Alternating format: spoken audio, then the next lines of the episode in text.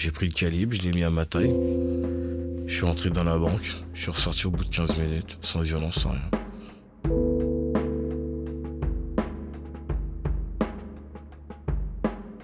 Je suis passé par toutes les émotions. J'avais l'impression d'avoir une gastro, d'avoir envie de vomir, d'avoir envie de me pisser dessus. Mais une fois que je suis rentré à l'intérieur, mais tous ces symptômes-là se sont envolés. C'est comme si j'avais l'impression euh, d'avoir été fait pour ça.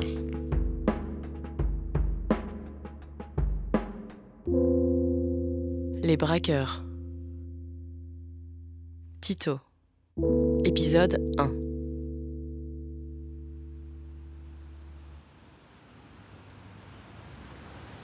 Chaque fois que je passe devant une petite banque, hein, je me dis, euh, allez, si on remettait le couvert, mais bon, je le dis toujours pour, euh, pour rigoler. hein, c'est, euh, c'est vrai que même si euh, je connais le mode opératoire que je pourrais remettre ça, mais euh, pour l'instant, j'ai pas besoin de retourner au charbon, tout se passe bien, et pourvu que ça dure.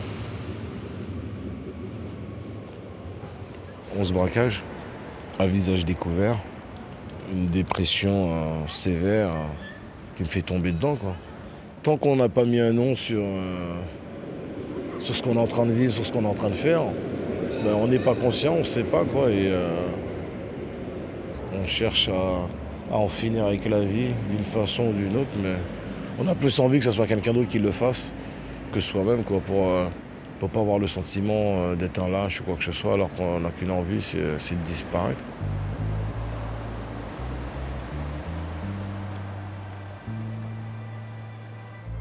Pendant toute ma période, euh, les 5 mois et 11 banques que j'ai braquées, je ne vivais que pour ça. Me dire que je vais sortir, je ferai un faux mouvement. À cet instant, ben, on va me cribler de balles ou je sais pas, on me donnera mon petit cadeau.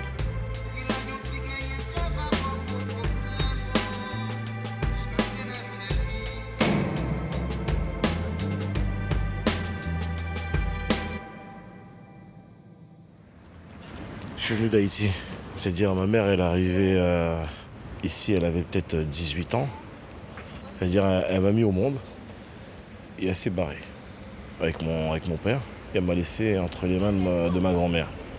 Elle a attendu euh, d'économiser, de travailler comme euh, femme de ménage. Mon père, il travaille à l'usine chez Citroën.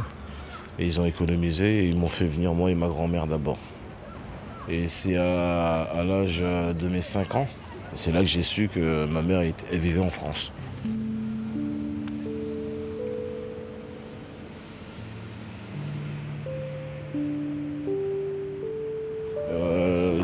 Quartier Karl Marx. Mais euh, c'est toujours euh, Bobigny. C'est là où je suis arrivé euh, en sortant d'Haïti. C'est beau. hein.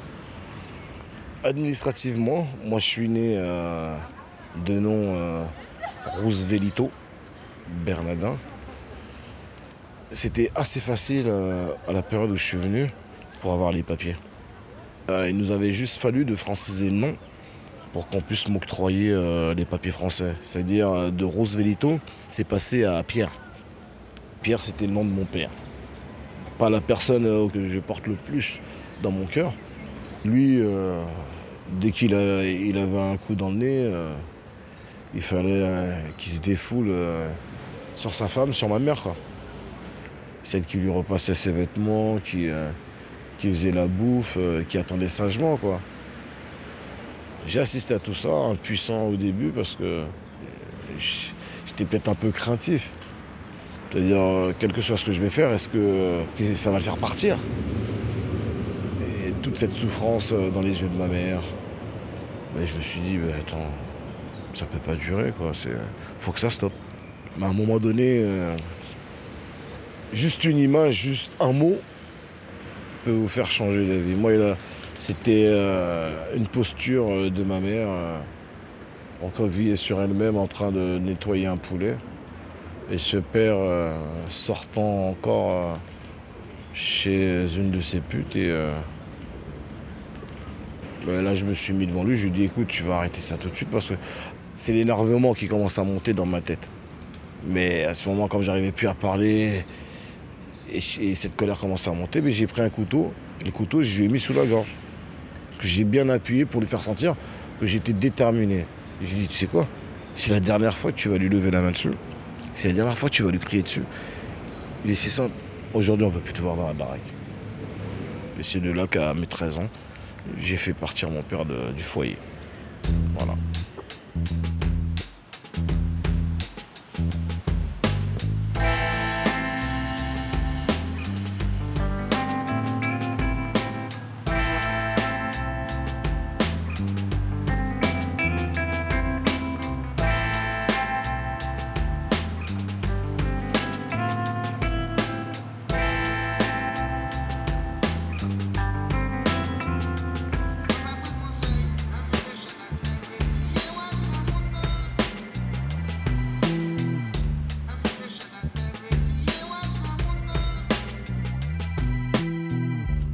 Une fois que mon père, euh, on l'a fait dégager de la baraque, j'ai commencé à bosser très tôt.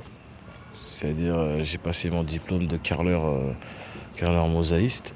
Je travaillais sur les chantiers, des trucs comme ça. Après 17 ans, je fais une connerie avec des potes à moi. On défonce une boutique. C'était une boutique de farce et attrape, des pétards. On a rempli des sacs de pétards, des gros mammouths, on était contents comme des gamins. Et on s'est dit, allez, on va tout faire péter, on va les s'éclater sur le chemin, on se fait rattraper par les flics. Le jour du jugement, euh, la proposition qu'ils m'ont faite, c'était euh, soit la prison à 17 ans, soit je partais à l'armée euh, dans une caserne semi-disciplinaire. Chose que j'ai acceptée pour éviter la prison.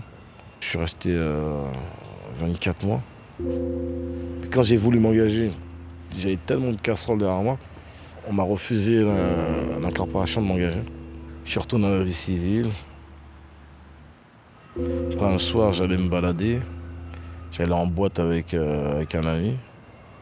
Et je passais par la rue Saint-Denis. Euh, euh, je suis tombé face à, à quelqu'un, je connaissais, quelqu'un qui était un peu plus, plus âgé que moi. Et je lui ai demandé ce qu'il faisait là. Il m'a dit protéger les nanas, tout et tout. J'ai regardé comme ça, je dit mais je peux faire ça moi aussi. Il m'a dit ouais pourquoi pas, tu pourrais le faire, tout et tout. Il m'a dit ouais, je pourrais te prendre sous mon aile, à l'entraînement, tout ça à mon âge, euh, à la vingtaine, euh, quelqu'un que tu te dis que tu peux voir que dans les films, euh, te dire un truc comme ça, c'est flatteur. Peut-être que c'était sa façon d'opérer pour me mettre en confiance et, de me mettre un peu plus dans, sa poche. Quoi. Mais il m'a donné 10 000 francs, il m'a dit éclate-toi. Achète-toi un ou deux costumes, sors, prends un ou deux potes avec toi et va t'éclater, tu verras. Je dis, va voir quoi? Seule chose qu'il va voir, c'est que je vais éclater son argent. C'est ce que je me suis dit, à 20 ans, avoir 10 000 francs comme ça. Et j'ai pris 10 000 francs, je suis parti en boîte et euh, le lendemain, j'ai ramené une nana qui voulait bosser. Un mois après, lui en ramené une autre. C'est comme s'il a voulu me faire montrer que, regarde, quand tu as de l'argent, c'est différent que quand tu n'en as pas. Je rentrais dans des endroits où j'avais pas l'habitude d'aller. Euh, c'est l'argent qui a pu m'ouvrir euh, les portes de ces, clubs-là et euh, c'était essentiel. Chaque mois, je me faisais 20 000 francs à mon jeune âge. Voilà, en échange, il n'y avait pas d'acte sexuel. Je travaillais pour ces filles par le biais euh, du Big Boss, du Proxo. Et lui-même, comme il disait, interdit de toucher. Il n'y avait pas de relation sexuelle, rien du tout ces femmes-là que j'ai pu protéger et côtoyer, euh, je les remercie parce qu'elles ont plus eu euh, ce rôle euh, d'éducatrice sexuelle. Non pas dans la pratique, mais dans la théorie de comment amener le désir sans, pénétration, sans, sans, plein de choses. elles ont été des profs et j'ai préféré qu'elles soient tenu à ce rôle de prof que d'objet sexuel. Quoi. Ça a été mes premières années où euh, je suis rentré, comme on va dire, euh, dans un milieu euh, du grand banditisme, on va dire. Ces années-là ont été très bénéfiques pour moi parce que j'ai pu acquérir encore plus de maturité. C'est peut-être aussi ces années-là qui ont fait que j'ai acquis cette passion, et euh, ce calme.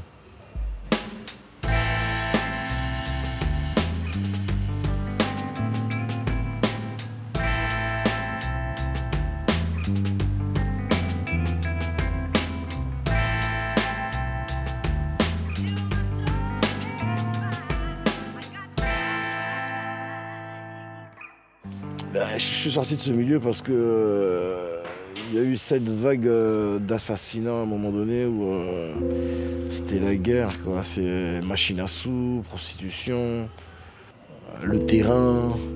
Cette concurrence est arrivée euh, jusque sur le gars pour qui je travaillais, papy, quoi. Ils ont commencé à éliminer telle personne, telle personne, ils en sont à éliminer le papy. Et moi, dès qu'il est mort, ben, je me suis écarté. Il fallait que je sorte euh, de ce milieu pour retrouver euh, le moi que j'étais. Je pensais que tout m'était dû, quoi. J'avais une revanche à prendre euh, sur rien du tout, si ce n'était que réussir ma vie correctement, honnêtement, en ayant une petite vie de famille propre, comme tout le monde désire avoir. Oui, ça pour moi, c'est une revanche sur ce que notre père nous a fait subir. Il y a des cartes qui sont distribuées sur cette vie-là, mais j'ai pas eu les bonnes cartes qu'il fallait. Il a fallu que, que je trace mon chemin avec les cartes que j'avais en main.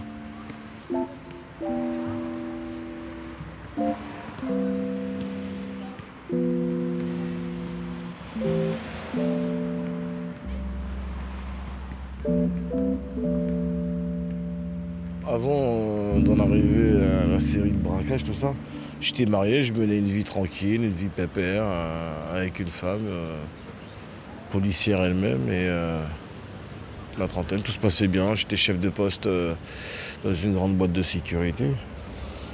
Et après, le basculement avec l'annonce de la stérilité de cette femme, j'ai fait montrer à cette femme que quoi qu'il arrive, qu'elle puisse pas avoir d'enfant ou pas, on en adoptera. Et, il y a eu un de pression elle-même, trop jeune pour, euh, pour supporter tout ça. Ben, elle a succombé à, à toute cette pression et a demandé le divorce. Tout a basculé à ce moment-là parce qu'on n'en parle à personne. On garde tout, euh, tout pour soi.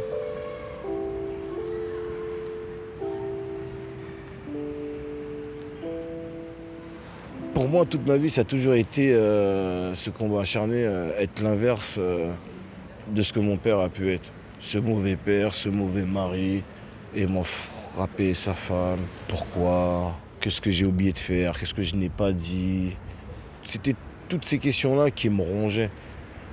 Un- Ce sentiment d'échec total, d'avoir foiré là où je voulais à tout prix réussir. J'ai continué à sombrer, à sombrer, à sombrer. Mais ce sombrage euh, m'a emmené jusqu'à un moment donné où je me suis dit, ah, j'en ai plus rien à foutre. J'avais l'impression d'avoir perdu euh, la personne qui m'était le plus chère au monde. Alors, à quoi ça sert de continuer si, euh, si j'ai pas ma moitié à côté de moi?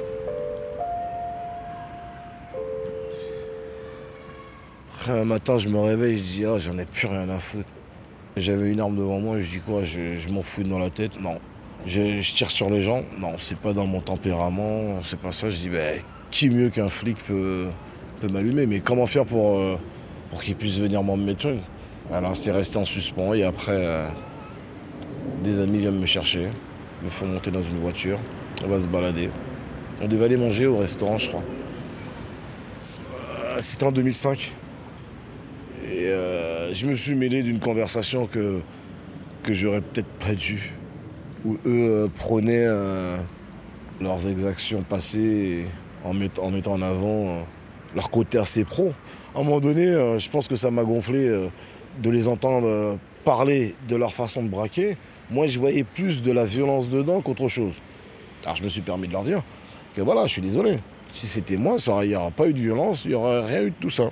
Ils m'ont demandé de fermer ma gueule, chose bien sûr que j'ai pas fait. J'ai dit non.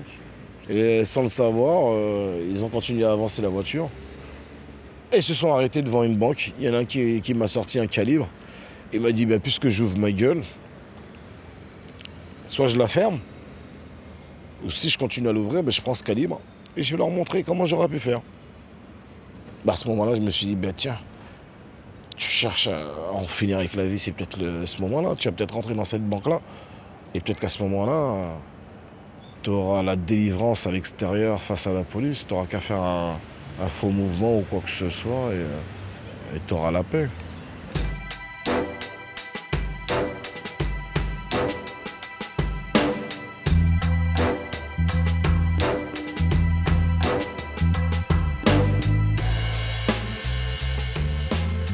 J'ai pris le calibre, je l'ai mis à ma taille. Je suis rentré dans la banque, je suis ressorti au bout de 15 minutes, sans violence, sans rien. 4500 euros. Je suis sorti de la banque comme je suis rentré.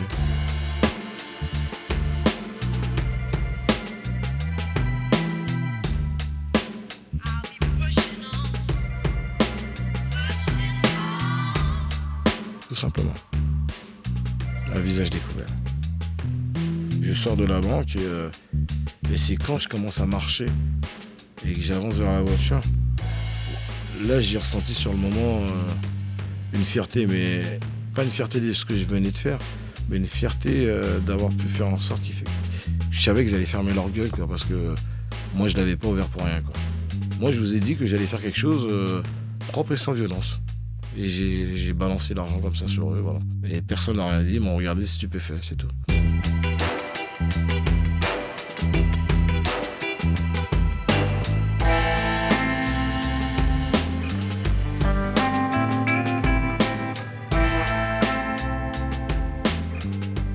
Comme je dis, euh, je suis dans cette dépression, je suis à la recherche de quelque chose. Me faire tuer. À suivre Et je vais pas m'arrêter là tant que j'ai pas eu ce que je veux. sur arteradio.com.